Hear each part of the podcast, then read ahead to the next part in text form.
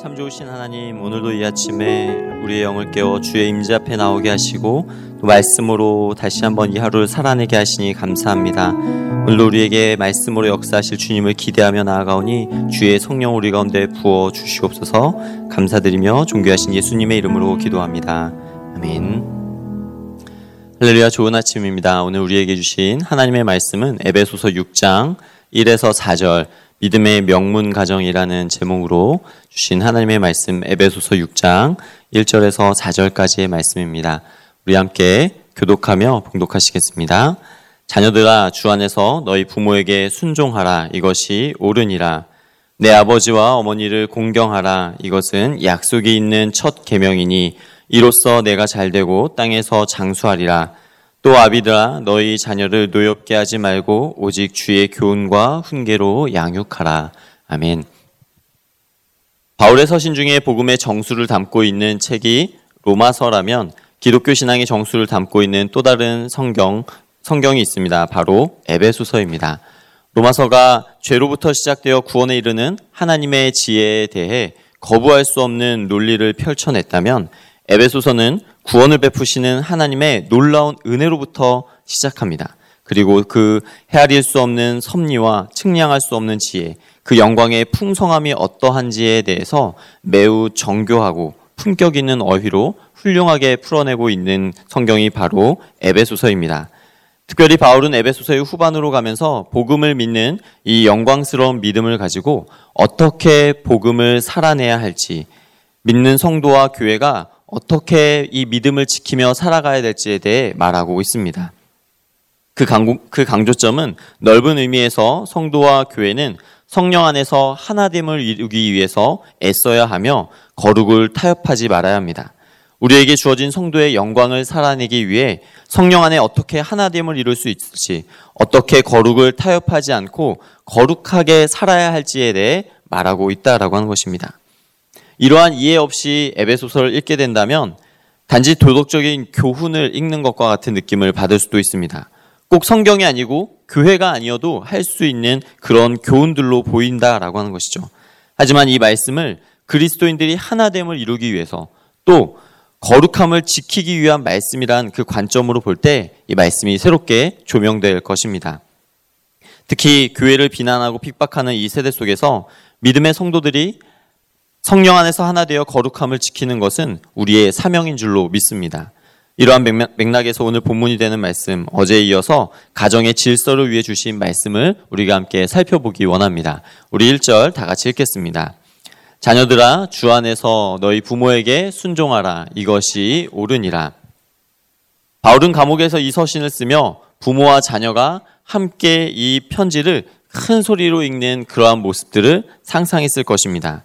자녀들을 향한 권면이 세 절이나 되고 부모를 향한 메시지가 한 절밖에 되지 않아 상대적으로 부모의 편을 들어주는 것 같아 보입니다.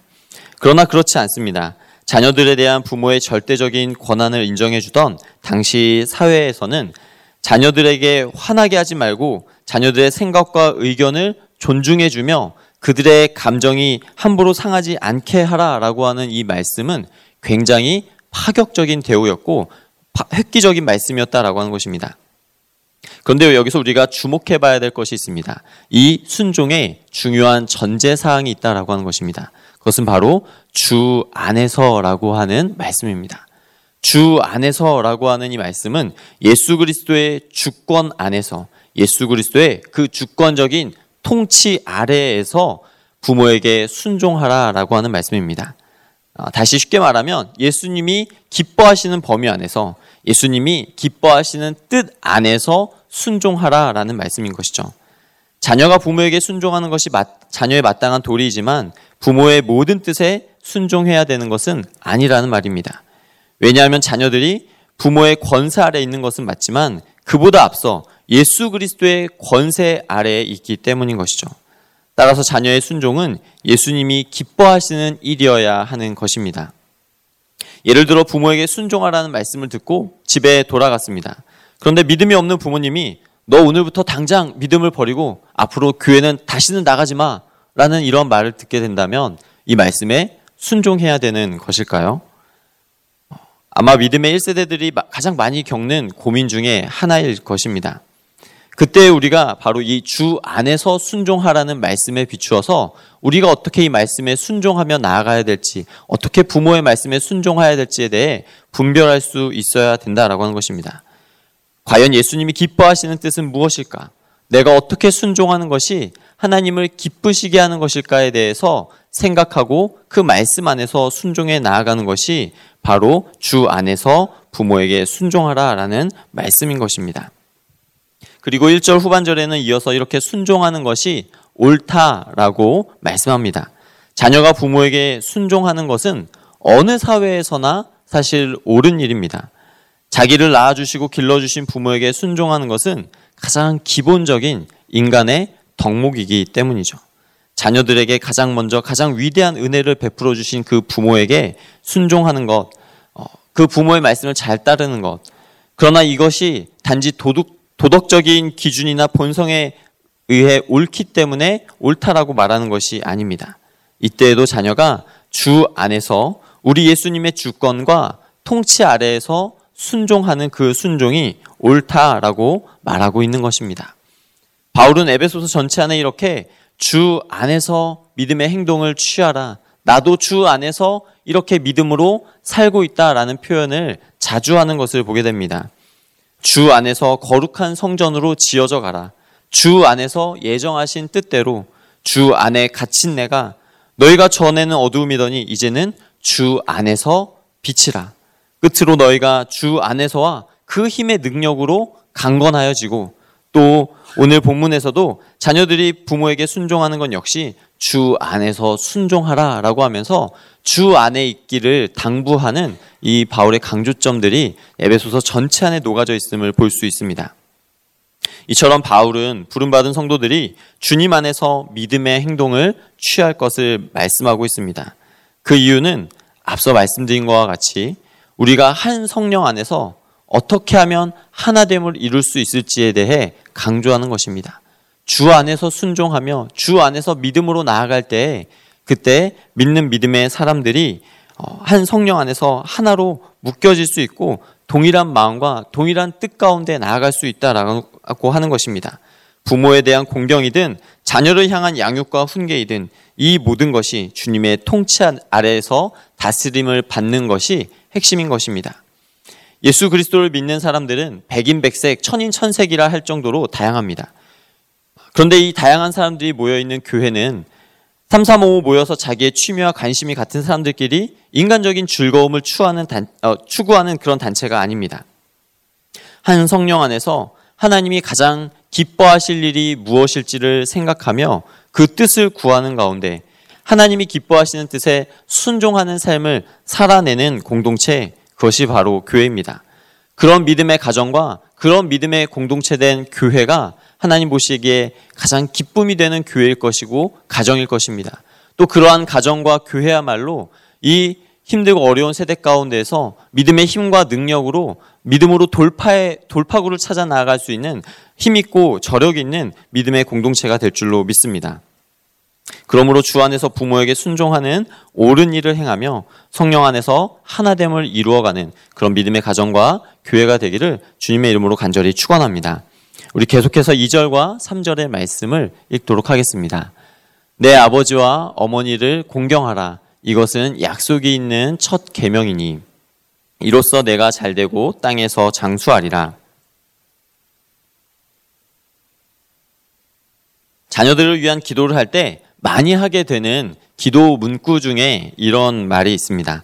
어, 하나님이 자녀를 축복해 주실 때 땅의 기름진 복과 하늘의 신령한 복을 받는 자가 되게 해 주십시오라고 하는 표현입니다. 이 땅을 살아가면서 하늘의 복도 받고 땅의 복도 받게 해달라는 이 기도 앞에 아멘을 외치지 않을 부모는 없을 것입니다. 그리고 이것은 이미 하나님께서 약속하신 복입니다. 하나님은 자기 백성에게 신령한 복을 주셨을 뿐만 아니라 이 땅에서도 잘 되고 장수하게 하겠다라고 약속해 주신 하나님이시다라고 하는 거죠. 바울은 이것이 특정한 약속이 있는 계명 중에 가장 중요한 첫 계명이라 말하며 출애굽기 20장 12절의 말씀과 신명기 5장 16절의 말씀을 인용했습니다. 우리 신명기 5장 16절의 말씀을 한번 다 같이 읽어보겠습니다. 나는 내 하나님 여호와께서 명령한 대로 내 부모를 공경하라. 그리하면 내 하나님 여호와가 내게 준 땅에서 내 생명이 길고 복을 누리리라. 여기서 여호와가 내게 준 땅이라고 하는 이 표현은요. 하나님께서 이스라엘 백성들에게만 주신 약속의 땅일 것입니다. 그런데 중요한 것은 바울은 이 신명기에 있던 내게 준 여호와가 내게 준 땅이라고 하는 이 표현을 일부러 빠뜨림으로써 이제 하나님의 자녀가 된 유대인이나 이방인 모든 하나님의 백성이 이 약속을 받을 수 있는 자가 되었다라고 선포하고 있는 것입니다. 그리고 이 약속의 완성은 자녀들이 순종해야 하는 의무에서 끝나지 않고 자녀를 대하는 부모의 책임과 태도가 어떠한지에 대해 말함으로써 완성됨을 보여줍니다. 우리 계속해서 4절의 말씀 읽도록 하겠습니다. 또 아비들아 너희 자녀를 노엽게 하지 말고 오직 주의 교훈과 훈계로 양육하라. 4절 말씀에서 가장 먼저 눈에 들어오는 것이 무엇입니까? 너희 자녀를 노엽게 하지 말라라는 이 표현입니다. 자녀들이 화나지 않게 감정이 상하지 않게 하라는 말씀이란 말씀인데 지금이라면 어느 정도 수긍이 가고 이해가 되는 말씀일 것입니다. 그런데 이때 당시의 사회 분위기를 생각해 본다면 감히 상상하기 힘든 말입니다. 당시 헬라 세계에서는 가장 어, 가정을 책임지는 그 가장은 절대적인 권위를 갖고 있었습니다. 어느 정도의 권위가 있었냐면 선천성 장애를 갖고 태어난 자녀를 죽일 수도 있었고요. 원치 않는 딸을 버리거나 노예로 팔 수도 있었습니다. 이런 사회에서 자녀들이 인격적인 대우를 받는다라고 하는 것은 기대하기 힘든 일입니다. 여기서도 바울은 자녀들을 단지 인격적으로 대하라는 차원에서 이런 말을 한 것이 아닙니다. 자녀들을 보는 새로운 관점을 가지고 자녀들을 대해야 된다라고 하는 것이죠. 그렇다면 자녀를 대하는 새로운 관점은 무엇이었겠습니까? 자녀가 부모의 소유물이 아니라 하나님의 형상으로 지음받은 하나님의 것, 하나님의 존귀한 백성, 하나님의 자녀다라고 하는 관점인 것입니다. 내가 낳았으니, 내가 길렀으니, 내가 키웠으니, 내 마음대로 할 수 있는 내 것이야 라고 하는 내 소유에 대한 생각이 아니라 하나님이 나에게 주신 선물이었고, 하나님이 나에게 맡겨주신 것이었고, 하나님의 형상을 닮은 하나님의 자녀이니, 하나님의 뜻대로, 하나님이 기뻐하시는 뜻대로, 하나님의 마음으로 이 자녀를 대해야 된다라고 하는 관점을 다시 한번 새롭게 부여하고 있는 것입니다. 사회적인 분위기로 볼 때 부모의 권위로 마음대로 할 수 있을지, 몰라도 이제는 그 어린 자녀 한 명한 한 명을 대할 때 하나님의 자녀로 하나님의 사랑을 받는 자녀로 대하라라고 굉장히 강하게 말씀하고 있는 것이죠. 그 하나님은 우리를 얼마나 인격적으로 대해 주시는지요. 우리의 아픔과 슬픔을 아시고 우리의 그 어려움을 공감하시며 우리의 작은 신음에도 응답하며 귀 기울이시는 하나님이십니다. 우리의 생각과 우리의 마음의 중심을 아시고 인자한 사랑으로 기다리고 또 기다리시는 분이 바로 하나님이십니다. 우리 부모님들은 이런 하나님의 속성을 자녀들에게 보여줄 수 있는 믿음의 롤 모델이 되어야 할 줄로 믿습니다. 이는 다음에 계속해서 이어지는 교훈과 훈계에서도 적용됩니다. 성경은 마땅히 부모가 자녀를 훈계하며 때론 사랑의 징계로 자녀를 양육해야 됨을 말합니다. 그러나 그 교훈과 훈계에도 전제의 조건이 있습니다. 1절과 동일하게 주의 교훈과 훈계로서 양육하라 라고 말씀하고 있는 것이죠. 즉, 예수님께서 기뻐하시는 훈련과 훈계가 무엇인지 예수님의 겸손을 배우고 예수님의 온유를 배우고 예수님이 기뻐하시는 방법과 원리로 자녀를 양육하라고 권면하고 있는 것입니다. 부모의 목표에 맞춰서 아이들의 진도가 결정되는 것이 아니라 주님의 뜻과 주님이 세워주시는 목표에 맞게 양육해야 된다라고 하는 것입니다. 그렇게 할 때 우리 자녀들이 어려서부터 하나님을 인격적으로 경험하며 예수님을 닮아가는 아이로 자랄 수 있게 되는 것입니다. 사도 바울은 자녀를 신앙, 신앙으로 바르게 양육하는 것이 바로 가정을 거룩하게 지키는 길임을 알았습니다. 앞서 서두에 말씀드렸던 것 같이 에베소서 전체 안에 어떻게 하면 성령 안에서 한 믿음으로 연결되고 하나됨을 이룰 수 있을지 또 어떻게 하면 거룩을 타협하지 않고 거룩함을 살아낼 수 있을지에 대해 바울은 말하고 있는데요. 바로 부모와 자녀들에게 주는 이 계명 역시 이 명령 역시 거룩함을 타협하지 말고 하나님의 뜻을 실천하는 그 거룩함을 지키기 위해 애쓸 것을 당부하고 있다라고 하는 것입니다. 교회를 거룩하게 지키는 길, 그것은 바로 이 가정 안에서 부모와 자녀 간에 자녀는 부모에게 순종하고 또 부모는 자녀를 노엽게 하지 않는 가운데 주의 뜻대로 교훈하고 훈계하고 양육하는 것이다 라고 하는 것입니다. 그렇다면 여러분 어, 이 거룩한 실천을 해낼 수 있는 가장 좋은 방법이 무엇이겠습니까? 앞서 말씀드린 것 같이 부모님이 자녀에게 가장 좋은 롤 모델이 신앙의 롤 모델이 되어 주어야 하는 것입니다. 그리고 그것을 실천할 수 있는 가장 좋은 실천적인 방법은 가정 안에서 우리 부모님들이 우리 자녀들을 위한 성경 교사가 되어 주는 것입니다. 어, 뉴젠 주일학교에서는 지난 2월 말부터 현장 예배가 중단되면서 많은 어려움이 있었습니다. 온라인으로 예배할 수 있음에 감사하지만 하지만 여전히 익숙하지 않은 것이 사실입니다. 그런데 이미 세상은 바뀌었다라고 말을 합니다. 이미 세상은 바뀌어서 BC와 AD가 아니라 BC와 AC로 바뀐 세상이다라고 말합니다. 무엇인지 아십니까?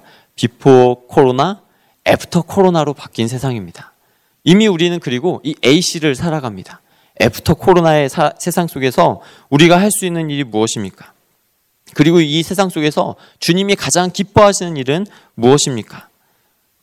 그것은 바로 우리 각 가정에서 부모님들이 가정의 성경 교사가 되어서 아이들을 가르치고 훈계하고 양육하는 일이다라고 하는 것입니다. 이전의 주일 풍경을 한번 다시 이렇게 상기시켜 보면요. 한 가족이 예배 시간에 맞춰 교회에 옵니다. 아침부터 불이 나게 교회에 와서 교회 주차장에서 한 명은 차를 주차하러 가고요. 한 명은 자녀들을 차에서 내려서 각 부서에 이렇게 넣어주기가 바쁩니다. 각 부서로 보내고 난 다음에 각자가 드려야 될 예배의 장소에 가서 예배를 드리고 예배 시간이 끝나면 다시 한 가족이 모여서 차를 타고 집으로 돌아가는 것이 일상이었습니다. 마치 학교나 학원 가듯이 교회라고 하는 같은 건물에 몸은 담고 있지만 어, 교회에 있는 선생님에게 아이들을 맡기고 각자 자기가 드려야 될 예배를 향해서 가기가 바빴다라고 하는 것입니다. 그런데 세상이 바뀐 지금 이 시대에 어떻게 우리가 아이들을 양육하고 또 어떻게 아이들에게 성경을 가르쳐 줄 수 있습니까? 사실 집에 있는 부모님이 아니면 부모님의 어, 정말 이 교육열과 동일한 열정을, 열정으로 성경을 가르치려는 그 성경에 대한 열심, 말씀에 대한 열심이 아니면 우리 자녀들이 하나님의 말씀을 더 깊이 배울 수 있는 그런 기회들이 사라져가고 있다라고 하는 것입니다. 우리 한국은 특별히 교육열이 높은 나라입니다. 어, 자녀의 입시를 위해서 입시의 계획과 플랜을 부모님들이 짜주고요. 또 자녀가 공부하고 있는 그 진도와 스케줄을 부모님이 내가 이해하지 못하면 자녀를 더 좋은 학교에 보내지 못할까봐 본인이 스스로 공부해 가면서 자녀를 가르치는 그런 나라가 대한민국입니다. 저는 그러한 교육열만 있다면 당연히 우리 모든 부모님들이 가장 훌륭한 성경 교사가 될 수 있으리라 믿습니다. 갑자기 이 새벽에 성경 교사가 되라니 다 교사로 콜링하려는 것인가 굉장히 부담스러우실 수도 있을 것 같습니다. 그러나 그런 말씀이 아니라 정말 이 코로나 시대 가운데 우리 모두가 한 마음이 되어서 아, 우리 믿음의 다음 세대들은 지금 어떻게 자라가고 있지?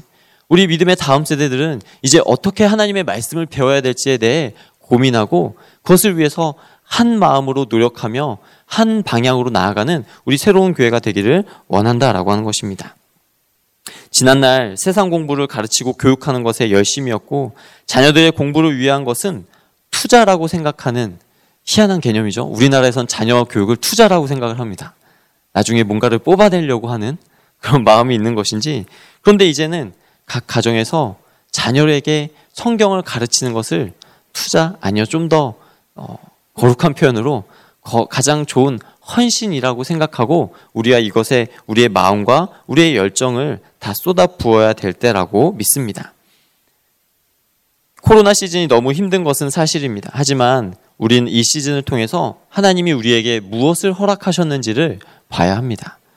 우리에게 빼앗긴 것만 있는 것이 아니라 하나님이 우리에게 이 시즌을 살아내게 하신 그 분명한 목적, 그 분명한 비전이 무엇인지도 봐야 한다라고 하는 것이죠.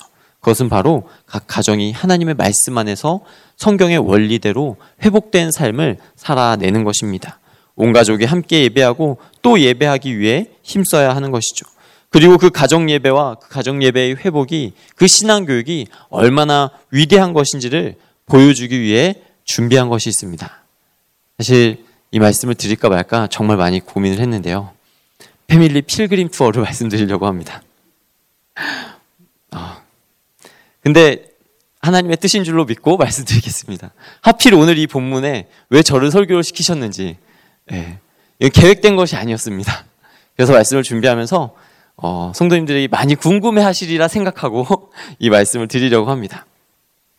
앞서 말씀드린 것처럼요, 가장 이 시대에 필요한 것이 무엇인지를 고민하고 준비하고 있는 현장 사역에서 아, 정말 이 여름을 이렇게 손 놓고 속수무책으로 아무것도 못하게 하는 이 세상에 어, 눈치를 살펴가며 그냥 당하고만 있어야 될 것인가 하는 어떻게 보면 좀 억울한 마음이 제 안에도 있었던 것 같습니다.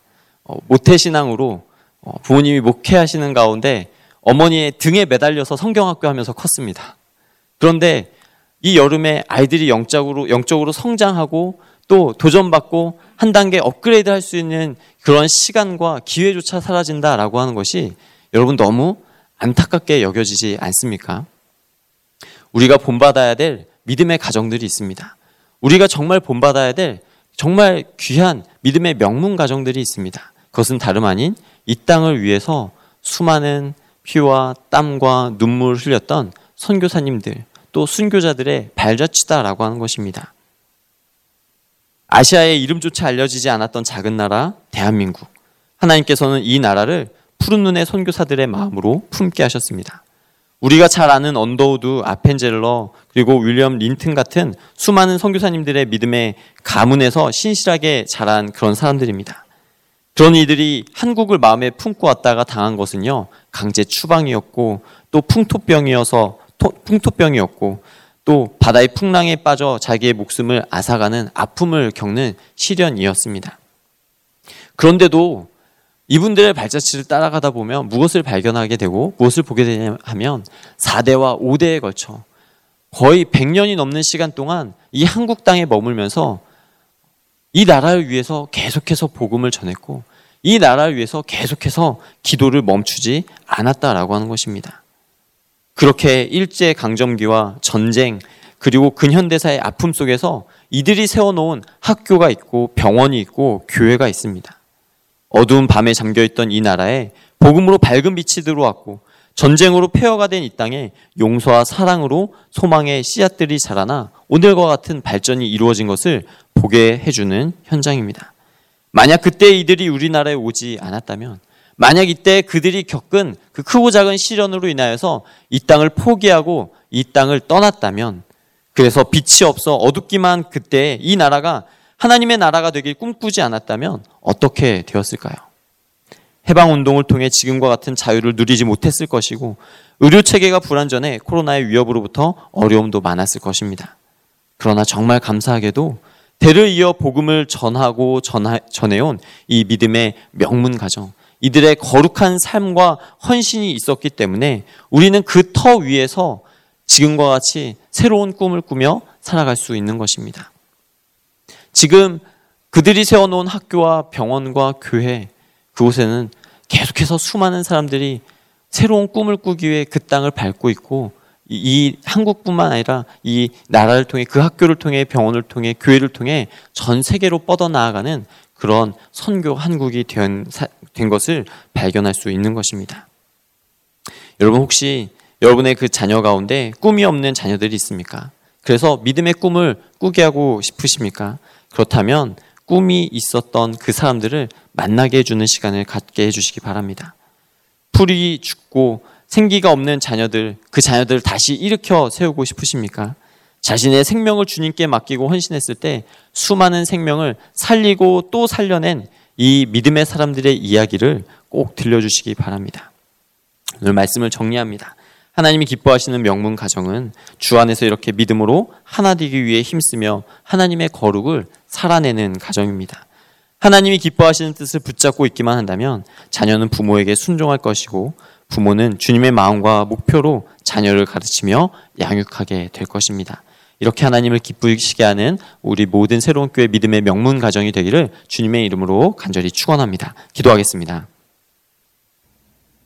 사랑의 하나님, 우리를 주의 자녀 삼아 주시고 측량할 수 없는 놀라운 하늘의 영광을 맛보게 하신 그 사랑에 감사드립니다. 그 사랑에 기대어 하나님이 기뻐하시는 뜻을 쫓아 순종하기 원합니다.